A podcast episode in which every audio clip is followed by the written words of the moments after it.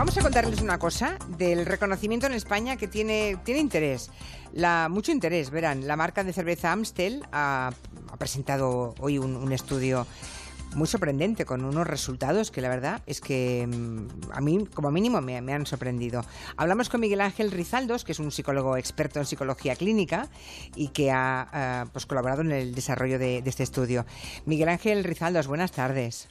Buenas tardes, Julia. Así que los españoles nos sentimos muy poco reconocidos, dices, ¿no? En ese estudio. Pues sí, así es, así es, Julia. Eh, confirman los datos de, extraídos de este estudio que, que, sin embargo, que es así, ¿no? Pero sin embargo, la psicología sabemos que está demostrado que valorar lo positivo tiene un gran poder para nuestro estado de ánimo. Y cuando alguien reconoce lo bueno, genera un estado de bienestar que nos inspira a hacerlo algo todavía mejor. Ya. Eh, Oye, una cosa, no estarás en un sin manos, ¿verdad? sí, Bueno, pues te oigo mal. Coge el teléfono, por favor.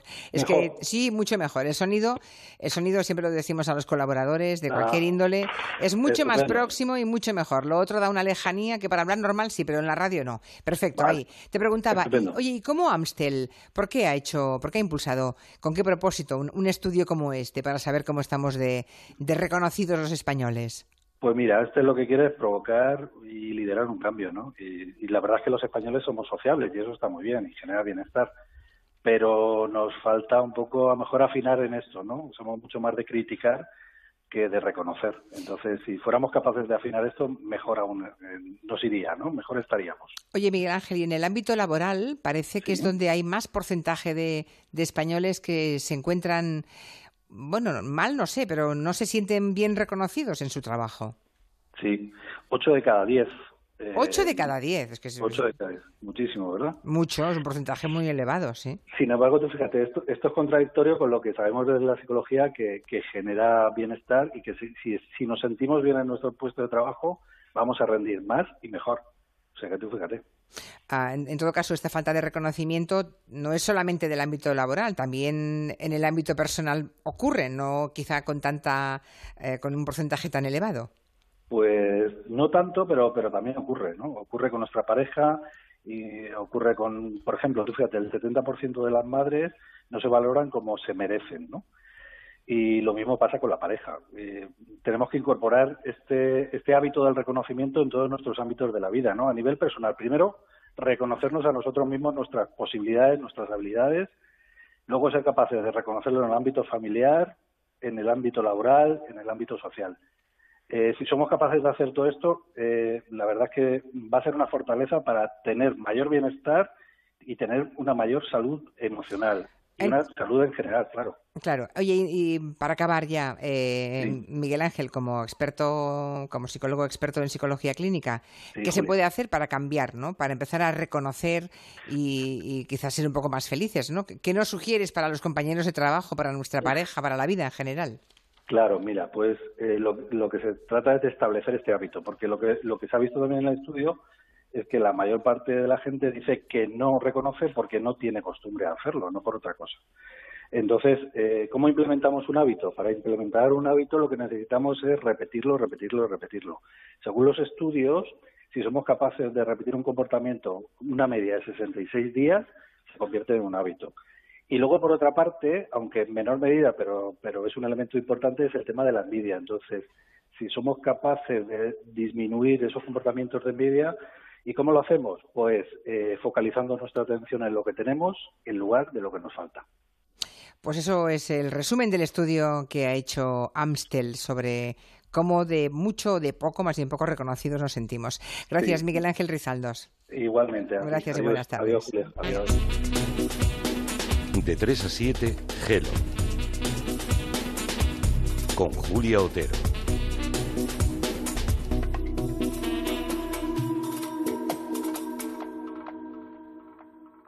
Llegó el día. Este viernes por la noche tienes una cita. ¡Tenemos final a 6 en tu cara me suena! Una final en directo donde todo es posible. ¡Es maravilloso, por favor! Gran final de Tu cara me suena, con Rocco, Javier Ojeda de Danza Invisible y Luz Casal como invitados especiales. Mañana a las 10 de la noche en directo en Antena 3.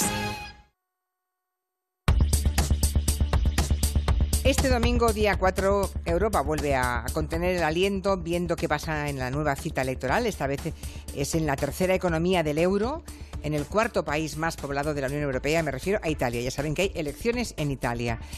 ¿Y por qué se contiene la respiración? Hombre, porque las encuestas dan como vencedor a un movimiento euroescéptico, ¿verdad? Lo que nos faltaba, que es el movimiento cinco estrellas. La política italiana no es fácil. Vamos, tiene fama incluso de ser un, un sudoku de difícil comprensión para los forasteros como nosotros. Así que Eduardo Saldaña y Blas Moreno eh, son los encargados hoy. ¿Qué tal, Eduardo y Blas? ¿Qué tal? Buenas tardes, Julia. De contarnos algunas claves. Y además nos hemos quedado con poco tiempo. Lástima. Bueno, eh, salga el gobierno que salga, porque no está claro eh, finalmente quién va a poder gobernar. Lo que mm, hay que empezar diciendo es que es el gobierno número 65 que tiene la República Italiana desde 1948. O sea, hagan cuentas. En 70 años, 65 gobiernos. Esto es un poco la prueba palpable de la inestabilidad política en Italia, ¿no? No solamente es eso, hay otro dato que también es bastante palmario, y es que los últimos cuatro primeros ministros que ha tenido Italia no han sido elegidos por las urnas. Los cuatro primeros. Desde 2011. No, perdón, los, los- los cuatro últimos, desde 2011. Ah, bueno, sí, estaba ahí pensando en los últimos, claro, claro. Sí, sí, bueno, no, es verdad, es que han tenido tecnócratas, bueno, diversas circunstancias han hecho que no fueran los escogidos en las urnas, claro. Lo que quiere decir que, bueno, que el, que el esquema político italiano está muy desdibujado, es muy complicado de entender y además es que tenemos eh, antecedentes que, que lo dificultan más. Hay un caso de corrupción que es importantísimo para entender Italia, que es el caso Tangentopoli, en los años 90, que para que nos hagamos una idea es como si los dos partidos, bueno, es como no, fu- fue lo que pasó. Los dos partidos hegemónicos, que en su momento era la democracia cristiana, un partido, digamos, de, de derecha, centro-derecha, y el partido de izquierdas, que era el Partido Comunista, acabaron desapareciendo de golpe, porque este caso de corrupción arrasó por entero con el sistema político italiano. Empapaba todo. De hecho, fueron Es mil- como si aquí no hubiera desaparecido PP y PSOE, ¿no? Sí, sí, pero Sería algo así. de un año para otro. Sí, Eh, sí, sí, sí, sí, sí, sí. Mm, Hubo 1.200 condenas con ese caso de corrupción de altos cargos, altos a políticos, empresarios en todo el país. primeros ministros que huyen al exilio para evitar la justicia, o sea, escándalo mayúsculo. ¿Qué ocurre? Que, que cuando esto pasa, el, el esquema político italiano, por supuesto, se queda completamente desconcertado y, y toda la gente que pertenecía a esos partidos políticos, bueno, pues huyen desbandada, fundan otros partidos políticos distintos. Eh, no está muy claro, digamos, qué es lo que, qué es lo que se puede hacer. Esto eh, adelanta una teoría que, que tenemos y que se, ha leído mucho, en muchos sitios, que es que Italia, eh, digamos que anticipa muchas cosas a, a nivel político en Occidente. Por ejemplo, la crisis de los partidos políticos hegemónicos que tenemos ahora. Eso ya pasó en Italia hace 20 años. Exactamente. También, eh, o- Sí, o sea, digamos, la venida de Berlusconi. De hecho, nosotros es algo que siempre decimos, Berlusconi. O sea, ahora nos encontramos con Trump, pero en Europa, a finales de los 90, ya teníamos una figura como Berlusconi que aúna todas esas características que ahora vemos en Donald Trump. Un empresario de éxito, eh, es- tiene o Escandaloso, Dice, con- dice tener cierto éxito entre las mujeres, atrae a un público muy concreto, entiende la mentalidad de la sociología política italiana. Entonces, sí que Sí, hay sí, no sé dónde leí. Sí, el otro día leí en algún sitio que mm, lo decía un italiano, creo recordar, que mm, los italianos habían tenido su Donald Trump 20 años antes que los americanos y era, y era Berlusconi, efectivamente. Llegan antes a muchas cosas, como Sí. vamos a ver. sí. O sea que como movimiento anticipatorio hay que fijarse en lo que ocurre en Italia como laboratorio de esa enorme complejidad política para ver qué nos puede aguardar a los españoles o al resto de europeos. ¿no? Sí, sí, sí. sí. Lo has dicho, exactamente. Hace un, un par de años eh, tenían un, un- un primer ministro, Matteo Renzi, que mm, bueno parecía que tenía una agenda reformista, proeuropea, tenía era un poco la nueva imagen de la socialdemocracia, un tipo joven, guapo, muy buen comunicador. Bueno, pues eh, ¿qué, qué fue de Matteo Renzi, no? Ahora parece que va a ganar las elecciones el movimiento Cinco Estrellas, que es un poco el movimiento populista italiano por excelencia. ¿Qué fue de él? Es una pregunta muy buena. Lo que fue de él es que, mi, punto de vista es que fue demasiado ambicioso con aquel referéndum que organizó en diciembre de 2016 y, y se equivocó completamente y se dio cuenta de que el país no le respaldaba. Este señor, como decía antes, no fue votado a las urnas, sino que consiguió el poder porque forzó la dimisión del primer ministro que había entonces. Bueno, eh, llegó al poder de manera un poco subterfugia, un poco italiana quizá, eh, en este, en este sentido, y, lo que ocurre es que Renzi aparece en los años 2000, 2000, en fin, 2010, digamos, como una respuesta a esta crisis que comentamos de los años 90, en la que no hay ningún partido claro. Y este señor consigue aglutinar a muchísimo apoyo eh, en un momento dado, y parecía que iba a durar décadas. El, eh, el rensismo iba a durar muchísimo tiempo. También, por cierto, anticipa otra cosa, que es, por ejemplo, Macron en, en- en Francia, un, un señor que consigue aglutinar al centro izquierda y al centro derecha con una agenda reformista, como tú decías, alguien joven. También, por ejemplo, Trudeau en Canadá es otro ejemplo de este tipo de O sea, Mateo ¿no? Renzi podría haber sido un Emmanuel Macron o un Trudeau. Digamos y en cambio se malogró por el camino Macron- porque se empeñó en un referéndum absurdo. Macron era el, Ren- el, el Renzi francés, si se puede decir así, ¿no? Porque Vale, llegó, llegó vale. más tarde. ¿Qué Ya. pasa? Que como este señor se equivoca y, y no consigue convencer a la gente, el descrédito es tal que la, la única alternativa que nos queda, eh, siendo italianos, quiero decir, eh, es el movimiento cinco estrellas. Y, esto, bueno, se dice que este, este movimiento es un movimiento desesperado. Eh, esta gente no es profesional de la política, no tiene experiencia en la gestión, pero incluso así consiguen ser todavía el partido con mayor eh, índice de voto. Mm, Van a sacar en torno a un 28% de los votos, lo cual es, es bastante, aunque no les permitirá gobernar, porque, porque mucha gente está ya, mm, digamos, desconfiando o, o no se cree ya lo que les cuentan los partidos tradicionales y quieren eh, elegir otra cosa a la desesperada. Sí, es la, antipo- la un- antipolítica que. Ah, la antipolítica. Antes alguien inexperto que un ladrón. Eh, esto lo he leído en la prensa, o sea, es así. Bueno, pero es, es muy relativo ante Claro. un antipolítico que un ladrón, porque también parece que la vuelta a la política activa de Silvio Berlusconi con 81 años es un hecho en Italia. Sí, sí, totalmente. Además que el regreso de Berlusconi nos demuestra una, una cosa de la propia política italiana y es que, que tiene un, tienen cierto culto al personalismo, es decir, Fuerza Italia con la, con la partida de Berlusconi ha visto muy debilitada su, su posición frente a otros movimientos de extrema derecha y han dicho, vale, Berlusconi tiene que volver. Aquí hay una cosa, Julia, que además nosotros lo hemos hablado mucho en estos días, y es cómo se presenta la figura de Berlusconi. Mm, tenemos que ser conscientes de que la carica- caricaturización de Berlusconi, en cierto modo, nos perjudica a la hora de entender Italia. Porque tenemos que salir un poco del ver a Berlusconi como un señor de 81 años, excéntrico y demás. Todo eso es una realidad. Pero lo que tenemos que ver es que realmente Berlusconi está siendo votado.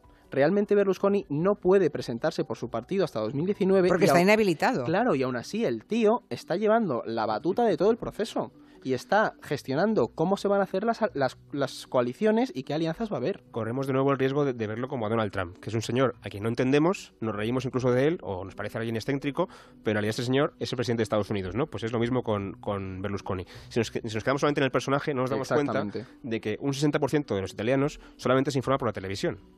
Y recordemos que Berlusconi controla tres, tres canales de televisión muy importantes en Italia. Bueno, controla prácticamente toda la Así, televisión. Los medios italianos son... son- Berlusconi, sí. Claro, todo es Berlusconi, de modo que es muy fácil a determinado target, a un porcentaje muy elevado de la población, le llegan todos los mensajes pro Berlusconi, claro. Y, y que no quede la idea de que, de que simplemente lo, lo achacamos a que controla muy, muy bien los medios. También tiene un mensaje que llega a mucha gente en un contexto como el que tenemos a día de hoy, que es muy descorazonador, porque a, a un lado tienes al movimiento Cinco Estrellas, que no sabemos qué va a hacer, a otro lado tenemos a un movimiento eh, de ultraderecha, como es la Liga Norte, la socialdemocracia está desaparecida, entonces Berlusconi, que es un señor que ya tiene cierta experiencia política, eso desde luego sí se le puede eh, reconocer, pues es un señor que a pesar de todo ofrece cierta estabilidad. Sí, el más vale malo conocido. Su- Suena, suena paradójico, pero es así. O sea, Berlusconi Y tiene es posibilidades reales, ¿no?, de volver a controlar el gobierno, aunque él físicamente, digamos, él no pueda personalmente ser el primer ministro, pero sí que puede controlar el gobierno. Claro, con las coaliciones que ha ido formando, Berlusconi ha conseguido crear un ambiente que le favorece y de hecho el discurso que está utilizando de cara a la Unión Europea está haciendo que personajes que le tiraron, o que, que acabaron con él en 2011 desde Bruselas,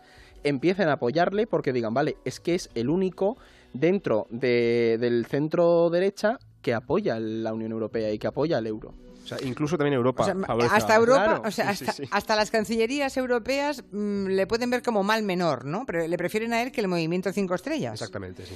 Y le prefieren a él a la Liga Norte, porque ojo, hablemos también de la Liga Norte que está alineada con el nada menos que con el Frente Nacional Le Pen, ¿verdad? Esto es la extrema derecha, la Liga Norte, y parece que en las encuestas no salen mal parados, no para ganar obviamente, pero que tienen un porcentaje de voto respetable en el sentido de abundante y que podrían aliarse para para dar gobierno a un tercero. El, el problema que tiene la ley electoral italiana, que es muy compleja, es que probablemente veamos un gobierno en el que la Liga Norte está presente. Porque se han aliado con Berlusconi para conseguir más votos, no, no más votos, pero para conseguir todos juntos tener más peso, y eso supondría que probablemente, a pesar de que, como decíamos, eh, el, MS, el, el M5S, el 5 estrellas, consiga más votos, no van a conseguir gobernar porque no tienen apoyos de coalición eh, con nadie, y sin embargo Berlusconi, la Liga Norte sí.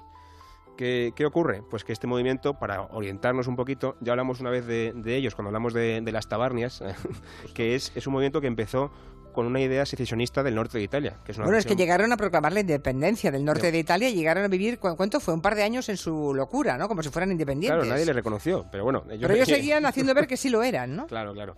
A, a propósito, una región inventada porque nunca ha existido históricamente una Padania, pero bueno, ellos, ellos decían que sí, sobre todo basados en un criterio muy, muy no sé si egoísta, pero, pero muy de el norte rico no quiere ser solidario con el, con el sur pobre y de hecho decían aquello de Roma, Roma nos roba, ladrona, ¿no? Un poco parecido a lo que, a lo que también ha pasado aquí. Entonces, ¿qué pasa? Que este movimiento de manera muy interesante ha, ha dejado de lado el discurso regionalista de contra el sur y ahora es un movimiento que reconoce la nación italiana, algo que antes no hacía, y ahora el enemigo no es el sur, son los inmigrantes.